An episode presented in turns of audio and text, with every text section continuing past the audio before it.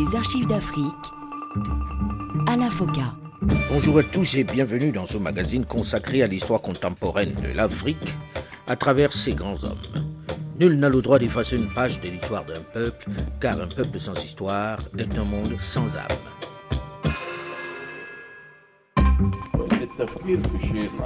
Songer à écarter Arafat suscitera plus de haine chez les Palestiniens et chez tous les peuples de la région. Ce n'est pas la solution au problème. Je sais bien que la haine entre lui et Sharon existe depuis 1982 et c'est une catastrophe. Et qui en paie le prix? Ce sont les citoyens israéliens et les Palestiniens. Mais les deux hommes sont élus et ce sont les peuples qui décident. Si, plus de 29 ans après son accession à la tête de l'Égypte, il reste particulièrement respecté et écouté, si son opinion compte pour les grandes nations, notamment dans la crise israélo-palestinienne, dans son pays, sa popularité semble s'être particulièrement érodée. Le charme du discret officier qui a pris la place d'Anwar el-Sadat après son assassinat n'opère plus. Et ce sont les spéculations sur son éventuel départ et son probable remplacement par son fils Gamal qui alimentent les conversations au Caire, notamment dans cette seconde partie de la décennie 2000. Suite et fin aujourd'hui de notre série d'archives d'Afrique spéciale, Mohamed Osni Moubarak.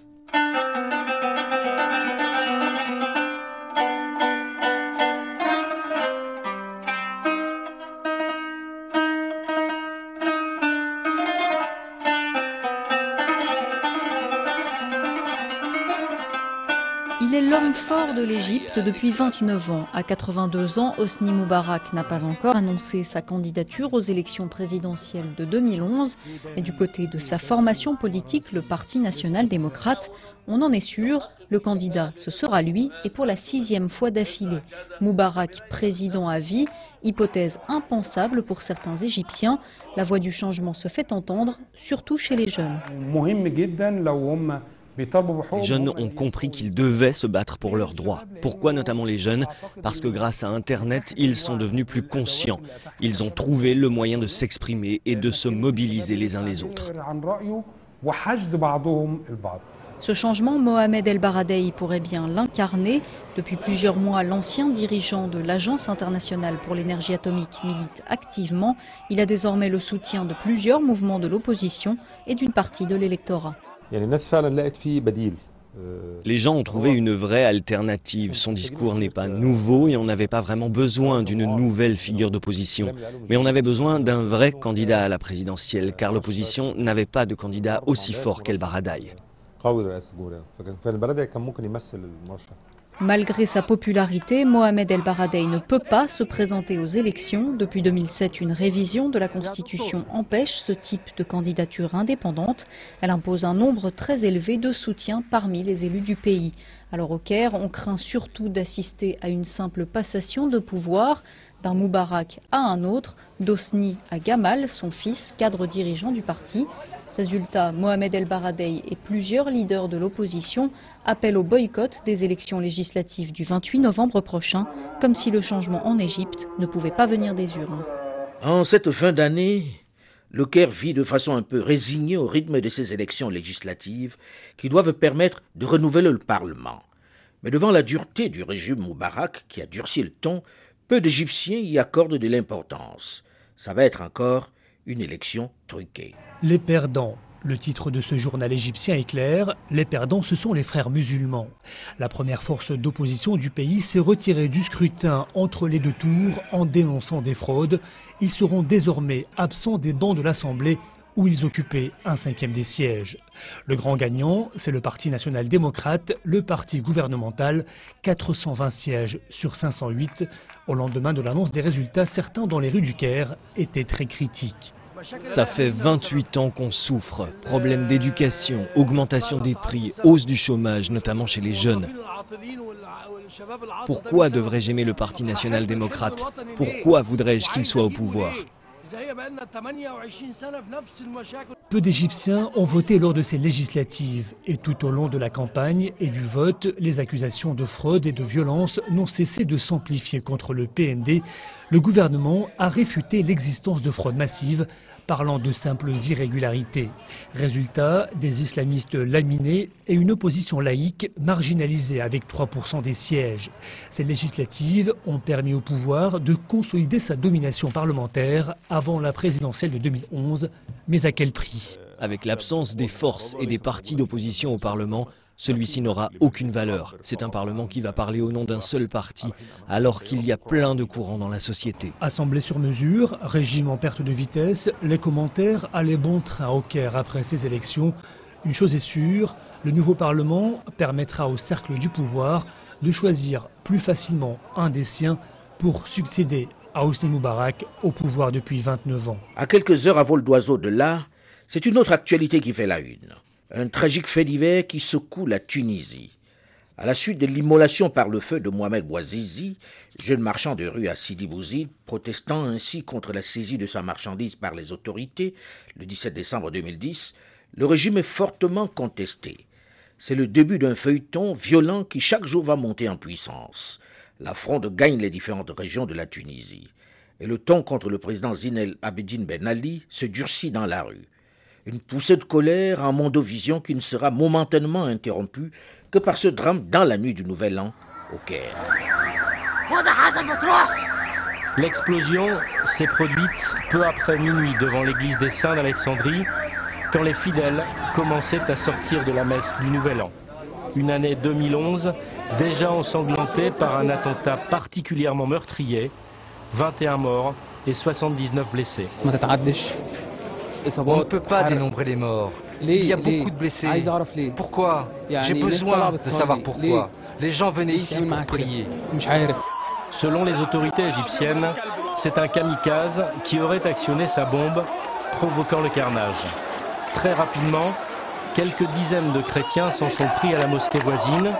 La police anti-émeute a été déployée toute la journée pour faire face à des manifestants restés sourds aux appels au calme. Et vous me demandez pourquoi on est dans la rue, mais on réclame nos droits. Le gouvernement devrait être à nos côtés plutôt que d'envoyer la troupe. Habitués ces dernières années aux tracasseries et aux violences, les Coptes sont pour la première fois victimes d'un attentat suicide. Plus importante et plus ancienne communauté chrétienne d'Orient, ils représentent environ 10% des 80 millions d'Égyptiens. Je peux assurer au monde entier et à tous les Égyptiens que les terroristes ne parviendront à menacer ni l'Égypte, ni l'unité entre chrétiens et musulmans. L'Égypte accuse à mots couverts Al-Qaïda. Il y a deux mois, la branche irakienne d'Al-Qaïda avait en effet menacé les Coptes d'Égypte au moment même où elle revendiquait un attentat contre une cathédrale de Bagdad. 46 civils, dont deux prêtres, avaient alors été tués. Ce drame a priori centré sur la question du terrorisme contre les chrétiens va, sans qu'on s'y attende vraiment, ouvrir une période de contestation dans le pays. Il faut dire que malgré le système de censure mis en place depuis des décennies, malgré la répression qui s'abat sur les opposants et les activistes, les jeunes depuis quelque temps s'organisent. C'est le groupe Jeunes du 6 avril qui au sein de l'opposition joue désormais un rôle prépondérant. Leur nom fait référence à la grève générale du 6 avril 2008, lancée pour soutenir les travailleurs du secteur textile de Mahal al-Koubra et pour protester contre la hausse du prix des denrées alimentaires et contre la gestion du président Moubarak. La particularité de cette journée de grève tient au fait qu'elle a été lancée par un groupe de jeunes par le biais du réseau social Facebook. Ces jeunes, avec l'appui de la plateforme Kifaya, a rassemblé en quelques jours 70 000 sympathisants. Depuis lors, ces jeunes n'ont pas abandonné leur protestation et se sont constitués en une des plateformes d'opposition les plus actives du pays, peut-être pour avoir su exploiter au maximum le potentiel de la toile comme nouvel outil de mobilisation politique.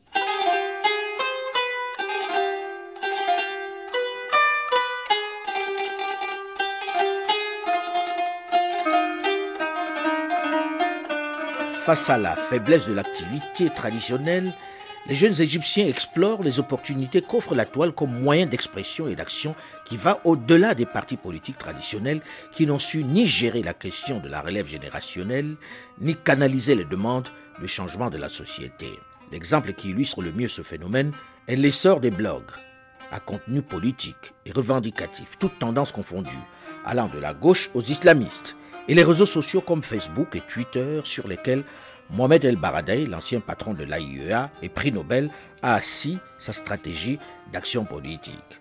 Mais à côté de ces plateformes d'opposition à Moubarak, c'est Mohamed El Baradei qui joue un rôle de plus en plus important. De retour au Caire en février 2010, après une longue absence du pays, des rumeurs ont couru au sujet de sa volonté de se mettre à la tête du mouvement de la démocratie en Égypte.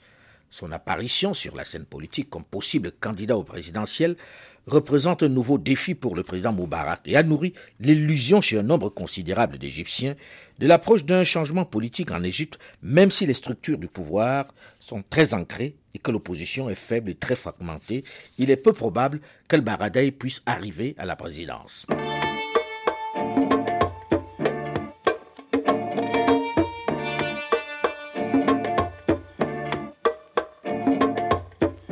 Mais la situation en Tunisie semble de plus en plus inspirer les jeunes blogueurs d'Égypte. À Tunis, le régime vacille. Zine El Abidine Ben Ali, 24 ans au pouvoir, dénonce le 10 janvier 2011, lors d'une intervention télévisée, des actes terroristes tout en promettant la création de 300 000 emplois supplémentaires d'ici 2012. Rien n'y fait. Au contraire, les contestations s'intensifient. Il adopte un ton plus calme et promet du changement et notamment la liberté d'expression libre accès à l'Internet et de ne plus se représenter en 2014. Il faut que ces événements s'arrêtent. Il faut que ce courant s'arrête avec les efforts de tous, les partis politiques, les organisations nationales, la société civile, les intellectuels, les citoyens, main dans la main pour notre pays, main dans la main pour la sécurité de tous nos enfants. Grâce à cela, s'effectuera le changement que j'annonce aujourd'hui, en satisfaisant vos revendications. Nous avons ressorti une grande douleur pour les victimes. Et je refuse que d'autres victimes soient enregistrées à cause de la violence. Ma tristesse est grande et très profonde. Assez de violence, assez de violence. J'ai également donné des instructions au ministère de l'Intérieur et je réitère, il faut arrêter de tirer. On ne peut pas accepter les balles. Il n'y a pas de justification pour les armes à feu. Pour les Tunisiens, ça ne suffit pas. Ils ont volé le, le pays, qu'ils dégagent maintenant. Ils ont tout pris alors qu'ils nous laissent vivre avec, avec ce, ce qu'il nous a laissé. Il a tout pris. Laissez-nous vivre. C'est tout. 14 janvier 2011. Alors que la contestation ne s'essouffle pas, ben Ali annonce qu'il limoge son gouvernement et promet l'organisation d'élections législatives dans les six mois.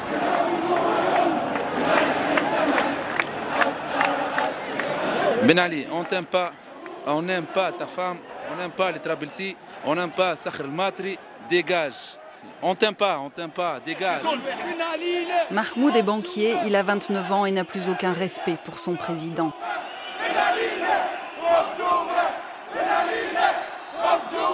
Plus tard dans la journée, on apprend que le président Ben Ali et sa femme ont quitté le pays.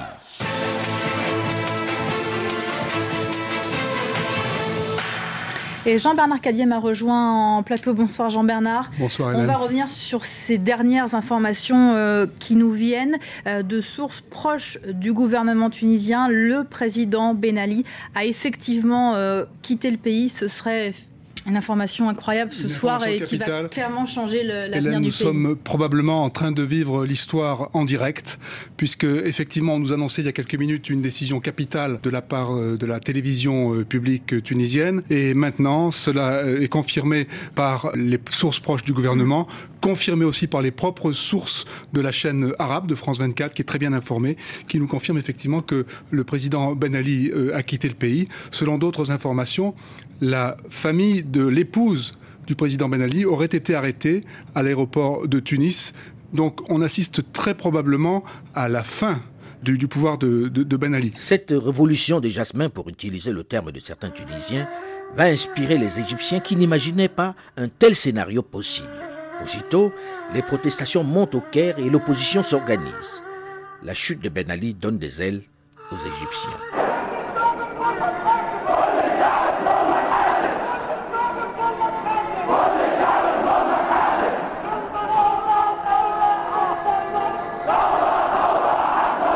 Après de nombreux cas d'immolation, les manifestations massives débutent le 25 janvier avec plusieurs dizaines de milliers de protestataires qui se réunissent dans plusieurs villes du pays, notamment au Caire, à Suez et à Alexandrie.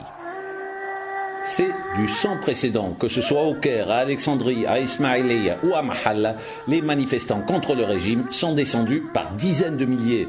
Place Tahrir, au centre du Caire, ils étaient des milliers à se rassembler au fil des heures. Les premières charges des brigades anti-émeutes ainsi que les canons en haut n'ont pas dispersé les manifestants. Au contraire, cela les a motivés et la police a été vite débordée. Elle a laissé la place aux manifestants pour les bombarder à coups de grenades lacrymogènes. Des manifestants qui réclamaient liberté et justice sociale, mais qui déversaient surtout leur colère contre le président Hosni Moubarak.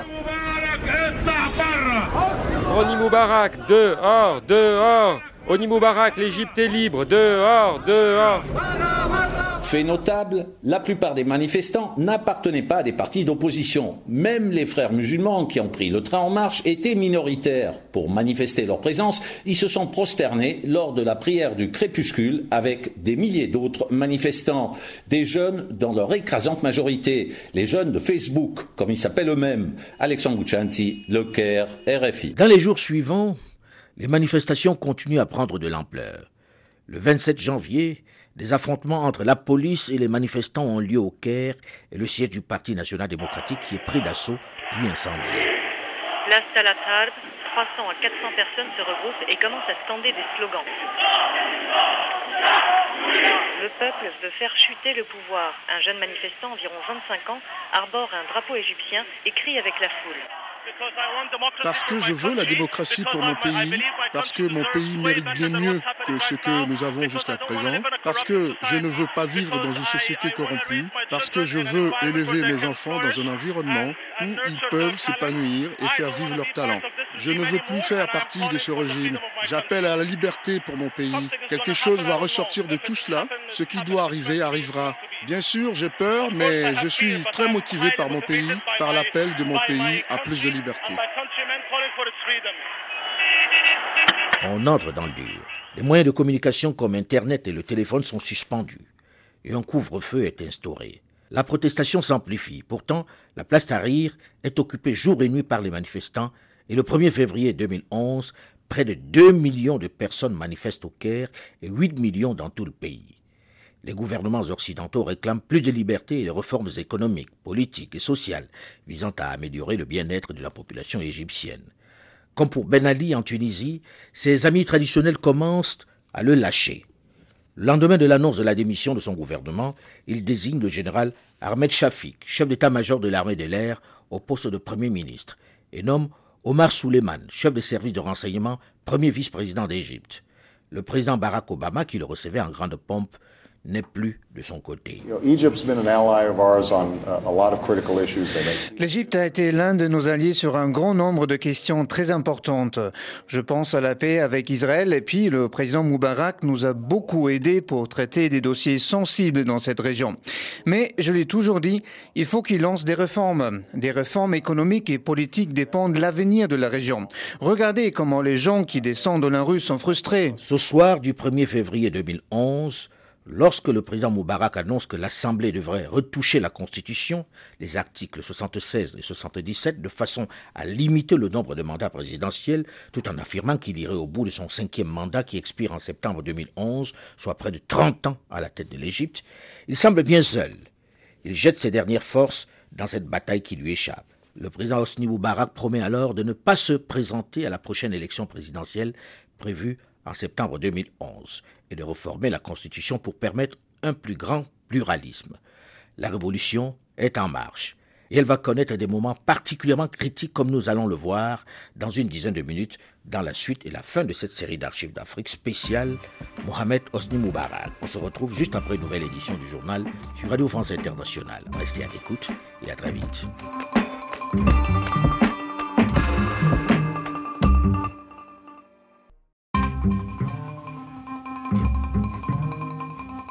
Les archives d'Afrique, à la FOCA. Bonjour et bienvenue à tous ceux qui nous rejoignent seulement maintenant dans la seconde partie de ce magazine consacré à l'histoire contemporaine de l'Afrique à travers ses grands hommes. Nul n'a le droit d'effacer une page de l'histoire d'un peuple, car un peuple sans histoire est un monde sans âme. Un jeune manifestant, environ 25 ans, arbore un drapeau égyptien écrit avec la foule.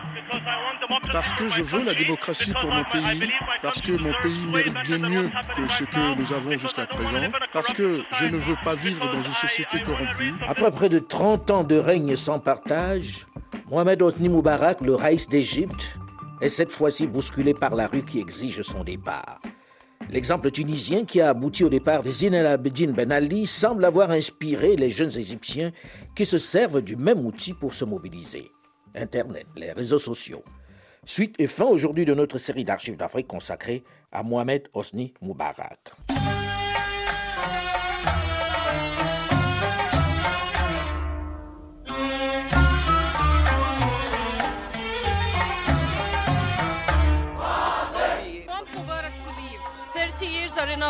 Nous voulons le départ de Moubarak. 30 ans, ça suffit. Trop de corruption, trop de maladies. Et 80% des jeunes n'ont pas de travail. Tout cela n'est pas juste. Vous avez ici quelques très très riches, des milliardaires.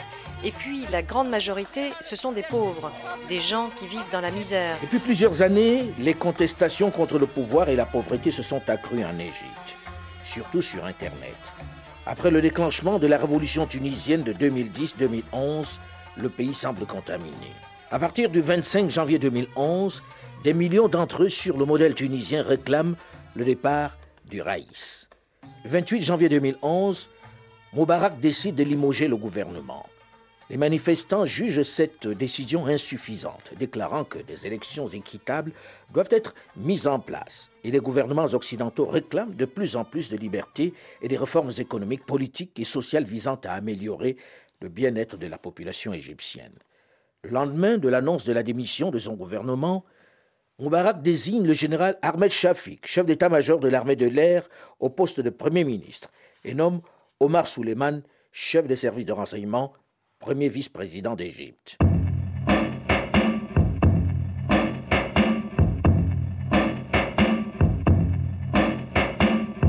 Le 1er février 2011, Hosni Moubarak annonce que l'Assemblée devrait retoucher la Constitution, les articles 76 et 77, de façon à limiter le nombre de mandats présidentiels, tout en affirmant qu'il irait au bout de son cinquième mandat qui expire en septembre 2011, soit près de 30 ans à la tête de l'Égypte.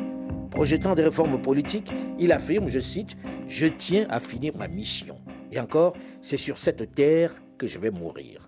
Ce discours est bien perçu par les Égyptiens qui ne sont informés dans la période du 30 janvier au 2 février que par la télévision d'État, Internet ayant été coupé. Et le président a su faire passer une certaine émotion. Mais l'attaque des occupants de la place Tahrir, qui a lieu en même temps que la réouverture des canaux d'informations alternatifs, retourne l'opinion contre lui. Les manifestations reprennent de plus belles, avec plus d'ampleur. Les grèves se généralisent. Les manifestants jugent cette décision du président insuffisante, déclarant que des élections équitables doivent être mises en place. Le 1er février devient le jour de la marche du million, dont le nombre de manifestants sera même dépassé. À partir de ce jour, l'armée indique qu'elle ne tirera plus sur la foule. Le 5 février, la direction du Parti national démocratique au pouvoir, dont fait partie Gamal Moubarak, le fils du chef de l'État, démissionne. Les manifestations se poursuivent. Barack Obama, le président des États-Unis d'Amérique. Je crois que le président Moubarak tient à son pays. Il est fier, mais il est aussi un patriote. La question essentielle qui doit se poser, c'est quel héritage va-t-il laisser pour que l'Égypte sorte de cet épisode J'espère qu'il finira par prendre la bonne décision. Le raïs Moubarak est sous pression. S'il indique qu'il acceptera un dialogue avec les frères musulmans, il persiste néanmoins et refuse de démissionner. Les partisans du président choisissent ce moment pour apporter leur soutien en investissant à leur tour la place d'arrière. Les affrontements qui s'ensuivent sont sanglants. En deux jours, ceux-ci font huit morts et 900 blessés. Cela ne décourage pas les opposants qui décrètent la date du 4 février, le vendredi du départ d'Osni Moubarak.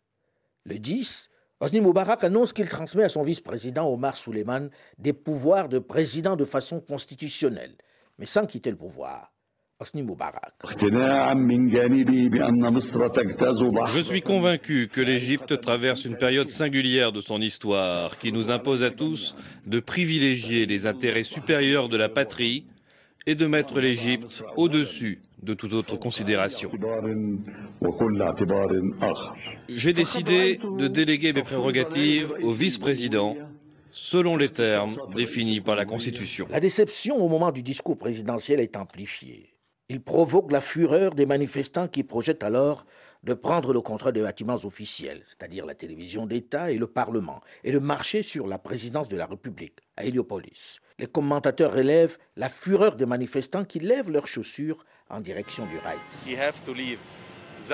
Il faut qu'ils partent, c'est ça la solution. Les gens ne vont pas s'arrêter, ça va continuer, il faut vraiment qu'ils partent.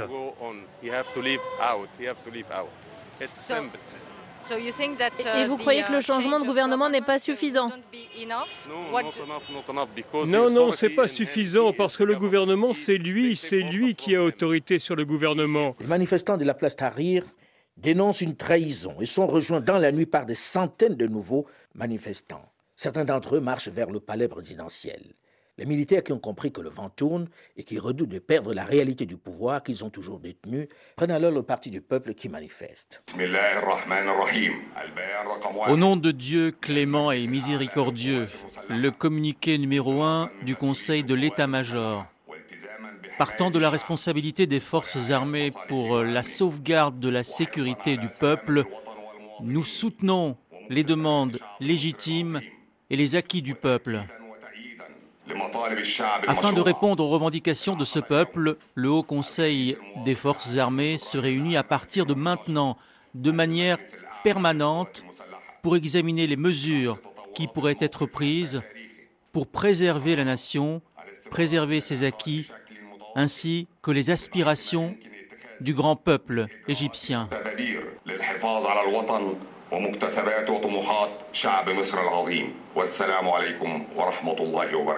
Les carottes semblent désormais cuites. Le lendemain, 11 février 2011, la pression des manifestants ne se relâche pas et l'opposition appelle de nouveau à manifester pour une journée baptisée Journée d'adieu.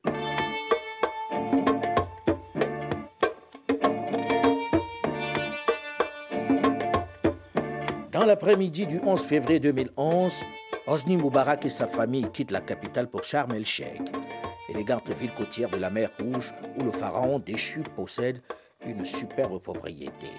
Leur départ est confirmé par Omar Suleiman, qui annonce aussi la démission du président et la transmission au Conseil suprême des forces armées sous la présidence de Mohamed Hussein Tantawi de la gestion du pays. Compte tenu des conditions difficiles que traverse le pays, le président Mohamed Hosni Moubarak a décidé d'abandonner le poste de président de la République et charger le Conseil suprême des forces armées de gérer les affaires du pays. Vendredi soir, militaires et civils faisaient cause commune et célébraient ensemble la chute de l'ancien président. C'est pourtant l'armée qui détient seule le pouvoir jusqu'à la présidentielle prévue en septembre. La place Tahrir explose de joie. En 18 jours, les manifestants ont mis fin à 30 ans de règne. Mohamed El Baradei, prix Nobel de la paix égyptien, déclare qu'il faut désormais, je cite, faire le meilleur usage possible de la liberté gagnée. À l'annonce du départ, le Conseil suprême des forces armées égyptiennes félicite le désormais ex-chef d'État pour sa décision prise, je cite, dans l'intérêt de la nation. Il salue évidemment ceux qui ont perdu la vie pendant les manifestations et assure ne pas pouvoir se substituer à la légitimité voulue par le peuple. La place Tahrir célèbre toute la nuit le départ du président. Certains manifestants, qui ont campé sur place plusieurs semaines, commencent à rentrer chez eux. D'autres refusent, estimant que la chute de Moubarak n'est que le début d'un long travail. Et on espère que ça se propage vers l'Algérie, vers la Jordanie, la Libye, le Maghreb et les pays arabes. En Tunisie aussi, on célèbre la chute du Raïs Moubarak. Ah oui, c'est une soirée grandiose. Nous, les Tunisiens, on n'a pas eu le temps de fêter notre, euh, notre révolution, notre victoire, donc c'est, déjà c'est une bonne occasion pour nous. Et c'est la jeunesse tunisienne qui a réalisé ceci. La démocratie pour tous les Arabes. La révolution a eu pour effet la démission du président Mohamed Hosni Moubarak. au pouvoir depuis près de 30 ans. Après 18 jours de manifestation, l'armée assure l'intérim et met progressivement en place la transition. Dans un premier temps, le gouvernement reste en place. L'armée annonce le 13 février la dissolution du Parlement, la suspension de la Constitution et affirme qu'elle assurera l'intérim jusqu'à l'organisation d'élections le 19 mars 2011. Le 28 février de la même année, les autorités égyptiennes interdisent à Hosni Moubarak et à sa famille de voyager et bloquent leurs avoirs financiers. Le mouvement révolutionnaire continue néanmoins ses mises à sac de tous les sièges de sécurité d'État durant le week-end du 5 mars. Le 3 mars, le Premier ministre Ahmed Sharfi, nommé par Hosni Moubarak, démissionne et est remplacé par Essam Sharaf, ancien ministre. Lors du référendum du 19 mars, les Égyptiens approuvent massivement une réforme de la Constitution.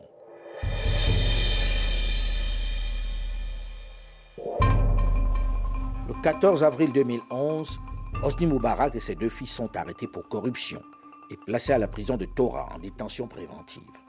Le lendemain, Hosni Moubarak est victime d'une crise cardiaque. Il est aussitôt transporté à l'hôpital de Sharm el-Cher et il y résidera jusqu'au 3 août en qualité de prisonnier. Le 10 avril, deux enquêtes sont ouvertes à son égard. L'un concernant sa responsabilité dans les 864 civils tués durant la révolution égyptienne et l'autre pour corruption. Cependant, un interrogatoire qu'il est victime d'un malaise engendré par un infarctus, nécessitant son hospitalisation à l'hôpital international de Sharm el-Cher. Placé en soins intensifs, il est néanmoins considéré comme mis en détention par la justice et doit être transféré dans un hôpital du Caire contrôlé par les militaires. D'après le journal égyptien Al-Aham, il s'agit cependant d'une simulation, la télévision d'État évoquant, elle, un refus de s'alimenter. Hosni Moubarak est transféré le 16 avril dans un hôpital militaire où sa détention est prolongée jusqu'au 15 mai, puis jusqu'au 30. La haute cour administrative du Caire le condamne le 28 mai à une amende de 23,3 millions d'euros, 200 millions de livres égyptiens, pour avoir donné son accord à la coupure d'Internet et des réseaux de téléphonie mobile à partir du 28 janvier et pendant sept jours consécutifs. Cette condamnation est motivée par les pertes provoquées à l'économie, non par l'entrave au droit d'expression des idées. Alors que des centaines de rues, places, ponts, écoles, jardins portaient le nom d'Osni Moubarak en Égypte, de très nombreuses débaptisations ont lieu, soit à la suite de pétitions, comme les 10 000 signatures recueillies par les étudiants de l'Institut Moubarak pour le cancer de l'université de Zagazik, soit après un procès, ou simplement par action directe de la part des dirigeants, d'employés municipaux, ou d'usage de ces écoles. Rues, places, jardins, ponts, etc. Le Piltal Osmini Moubarak de Gaza est lui aussi rebaptisé Tahir. Les chapitres des manuels scolaires concernant le régime de Moubarak sont également retirés.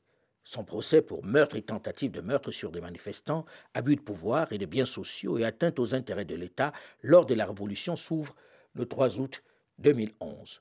Couché sur une civière et semblant très affaibli, il plaide non coupable des faits qui lui sont reprochés. Avez-vous des informations sur la violation des frontières est du pays entre le 25 et le 28 janvier 2011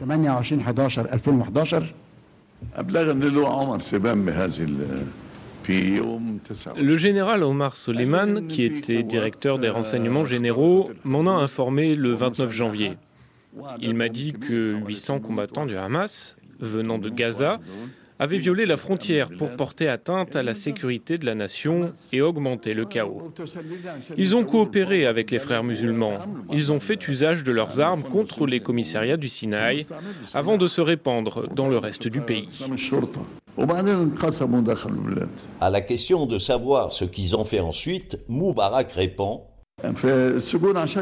ils se sont dirigés vers les prisons pour faire sortir les détenus du Hezbollah, du Hamas et des frères musulmans. Ils se sont aussi rendus sur les grandes places et sont montés en haut des immeubles pour tirer sur les manifestants, notamment Place Tahrir. Hosni Moubarak est hospitalisé au Caire à l'issue de la première audience, lors de laquelle des heurts ont éclaté entre partisans et opposants à l'ancien président. Le 5 janvier 2012, le procureur requiert la peine de mort par pendaison à son endroit, estimant que l'ancien président ne pouvait pas ignorer les gigantesques manifestations et donner l'ordre de tirer à vue en demandant de le condamner pour meurtre avec préméditation. Hosni Moubarak est condamné en première instance à la prison à perpétuité le 2 juin 2012. Il annonce qu'il fera appel de cette sentence. Sa santé fait alors l'objet de nombreuses spéculations. Le 21 août 2013, la justice égyptienne ordonne sa remise en liberté conditionnelle. Celui-ci ne peut cependant quitter le territoire égyptien et doit se tenir à disposition de la justice, puisque toujours inculpé pour avoir donné la mort à des jeunes révolutionnaires. Il est condamné en mai 2015 à trois ans de prison pour avoir détourné plus de 10 millions d'euros de fonds publics alloués à l'entretien des palais présidentiels. Le 2 mars 2017, il est acquitté pour les accusations de meurtre des manifestants de 2011. Les cris de joie retentissent autour d'une petite radio. Les soutiens de Moubarak, venus avec un bus affrété spécialement pour l'occasion, exposent devant les caméras de tout le pays leur satisfaction. L'ancien Raïs s'est acquitté de toutes les charges qui pesaient contre lui. La première partie du verdict, celle qui concerne Moubarak et Habib Aladli, condamnés à la prison à vie, a donné satisfaction à beaucoup de gens, même si nombreux étaient ceux qui s'attendaient à la peine capitale, étant donné le nombre de morts et de blessés. Mais le verdict, innocentant les collaborateurs, collaborateur du président et du ministre, lui a beaucoup choqué. Comment se fait-il que ceux qui sont responsables de la mort de plus de 1000 personnes et de plus de 1500 blessés soient innocentés le peuple égyptien est en ébullition après ces décisions de justice. Je crois que ce verdict est très politique et qu'il est favorable à l'ancien régime. Quelques semaines après ce verdict, le 24 mars, il est libéré après avoir terminé sa dernière peine de six ans d'emprisonnement dans un hôpital militaire. L'ex-président égyptien Hosni Moubarak est décédé ce mardi. L'annonce a été faite par sa famille. L'homme qui a dirigé l'Égypte pendant trois décennies avant d'être contraint à la démission après le soulèvement populaire de 2011 s'est éteint à l'âge de 91 ans dans un hôpital militaire du Caire. En Égypte, cette nouvelle fait l'objet d'une couverture médiatique nettement supérieure à celle de la mort de Mohamed Morsi en juin 2019, tout en étant tempérée par des impératifs politiques. La présidence publie à cette occasion un communiqué se limitant à saluer son rôle militaire dans la guerre des six jours et des Kippour, et c'est cet aspect-là qui domine dans les hommages. Je suis triste, l'homme avait des qualités et des défauts, mais franchement, je considère que ce n'est pas à nous de le critiquer et que ce n'est pas un homme mauvais. Maintenant, c'est dur. L'éducation coûte cher et même la vie quotidienne est chère. Une nostalgie que ne partage pas du tout ce trentenaire, attablé dans un café à chicha du centre-ville. Il appartient à la génération Tahrir, celle qui a renversé le chef de l'État en 2011. Au début, je ne me sentais pas concerné par la mort de Moubarak jusqu'au moment où j'ai commencé à comparer le temps Moubarak et celui de Sisi aujourd'hui. Et franchement, Sisi est pire en termes de liberté d'expression, de droits de l'homme, de situation économique. Mais à la fin, on sait tous que Sisi est juste un des résultats de la période Moubarak. Donc c'est de la faute de l'ancien chef de l'État et ça me le fait détester encore plus. Hosni Moubarak va bénéficier des funérailles nationales à la mosquée Maréchal Tantawi auquel participe le maréchal Sissi, le nouvel homme fort d'Égypte. Ainsi se termine notre série d'archives d'Afrique consacrée à Mohamed Hosni Moubarak, le qui a dirigé l'Égypte pendant près d'une trentaine d'années. Vous pouvez évidemment réécouter l'intégralité de la série sur le site de RFI à la rubrique podcast ou sur le site archivedafrique.com ou tout simplement sur votre téléphone portable en téléchargeant gratuitement l'application Archives d'Afrique sur Google Play ou sur iOS. Vous avez également le loisir de réagir comme vous le faites régulièrement sur notre page Facebook Archives d'Afrique. Delphine Michaud, Olivier Raoul et Alain Foucault, nous vous donnons quant à nous rendez-vous la semaine prochaine, même heure, même fréquence, pour aller à la découverte d'un autre personnage marquant de l'histoire contemporaine de l'Afrique. Dans un instant, une nouvelle édition du journal sur Radio France Internationale. Restez à l'écoute et à très vite.